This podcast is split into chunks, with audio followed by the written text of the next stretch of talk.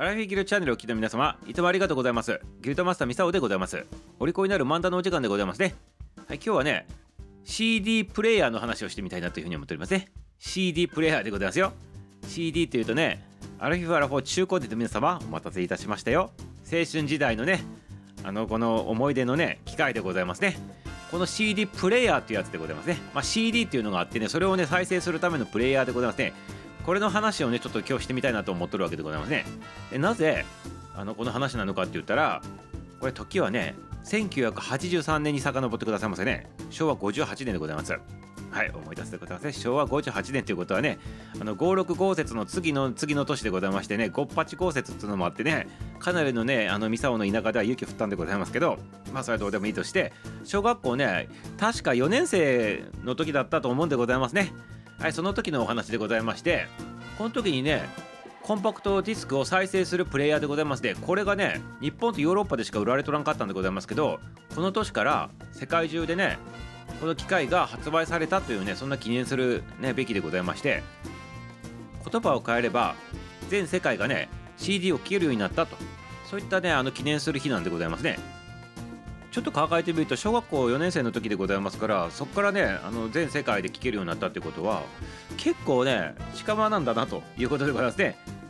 はい、昔のような感じで昔じゃないみたいなね、なんか微妙な感じでございますけど、いかがでございましょうかね。もちろんこの時は シーディー ではなくカセットテープっていうのがね主流だったわけでございまして、このカセットテープから シーディー にいよいよスイッチしてきだしたとね、駆け足しだしてきたっていうのがこのねせんきゅうひゃくはちじゅうさんねんしょうわごじゅうはちねんということなんでございますね。カセットテープ自体はいつからあったのかって言ったら、これでせんきゅうひゃくろくじゅうねんだいからねもうねあの売られとって、それが主流になっとったわけでございますね。そこからねこのしょうわごじゅうはちねんに シーディー のあの進出が入ってきたということで、本格的にね聴ける状況がそどってきたということでございますね。これね、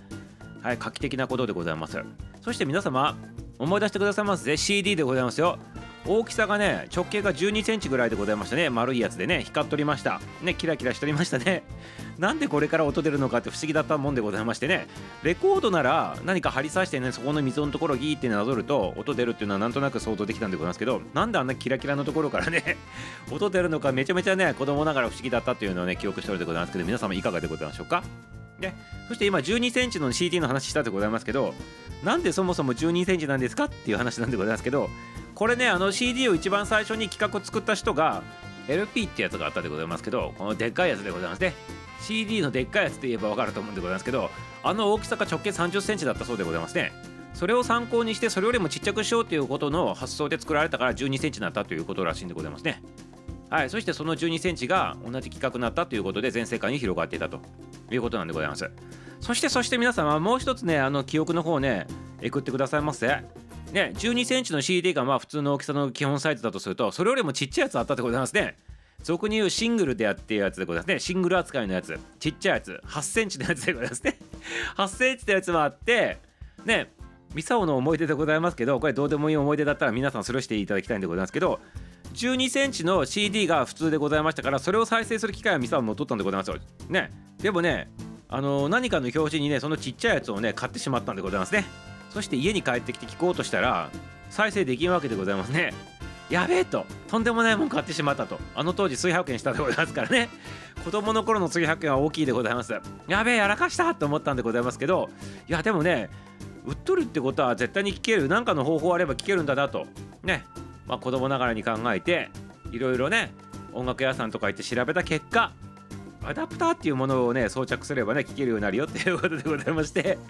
なんかはちセンチのちっちゃいやつの外側にこうプラスチックかなんかでかぼってはめるやつあったってことでね、それではめて聴いとったとね、そんな思い出があるわけでございますね。皆様いかがでございますかね。あのはちセンチのやつを間違って買ってやべえと思った記憶はなかったでございましょうかね。はい、そんなねあの良き思い出でございますね。 シーディー でございますね。はい、この シーディー のことをねこうねちょっとね微笑ましく喋っておりますけど、でもやっぱりねどっちかというと成人してもカセットテープのね熱あのこう勢いは強かったでございますね。そう、はたち過ぎるぐらいまでなんかカセットテープに自分のお気に入りのやつを吹き込んで車で聴いとった記憶があるでございますから、なんだかんだ言ってもねあのカセットテープの力は偉大だったということでございますね。まあ、本格的に シーディー 聴くようになったのは車に シーディー のデッキが入ってからの話でございますね。あの当時ミサオが二十歳過ぎぐらいの時に最先端のあのなんていうのカーナビってやつでございますね。あナビでないでございます。ナビはあのシーツのやつでございまして、その当時はカーナビっていうのもなくてね、 な, なんていうの シーディー プレイヤーとカセットプレイヤーとラジオついてるやつをこうふたつにしてね、いっこずつ組み込んどったもんでございましてねいや俺の車は シーディー 聴けるんだぜみたいな形で言っとった記憶があるでございますからね。まあ車に シーディー 聴けるプレイヤーが入ってから シーディー 聴き出したかなっていう感じでございますね。でも音飛びがひどかったような記憶があってね、結局カセットテープで聴いとった記憶があるんでございますけどねはい、いかがなんでございましょうかね。それからなんだかとねじあの時間が経ってってスマホ注文出てきてね、音楽は今ね シーディー とかじゃなくてそのままスマホでそのまま直で聴くような時代になってしまってね、デジタル化してしまったということでね、 シーディー の存在も薄くなっておりますね、もう完全にね。はい、だから昔はミリオンヒットとか言って シーディーひゃくまん枚売れたとかっていうのはあるでございますけど、今ねミリオンヒットというのはないでございますよね。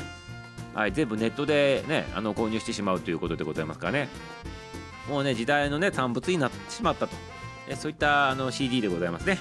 はい、ということでございまして、いかがでございましたか。今日 シーディー の話、 シーディー プレイヤーの話でございましたね。はい、全般の話したということでございましてね、これをきっかけにね昔を振り返ってみてくださいませっていうことでございますね。はい、ありがとうございます。明日も楽しみにしとってくださいませ。終わり。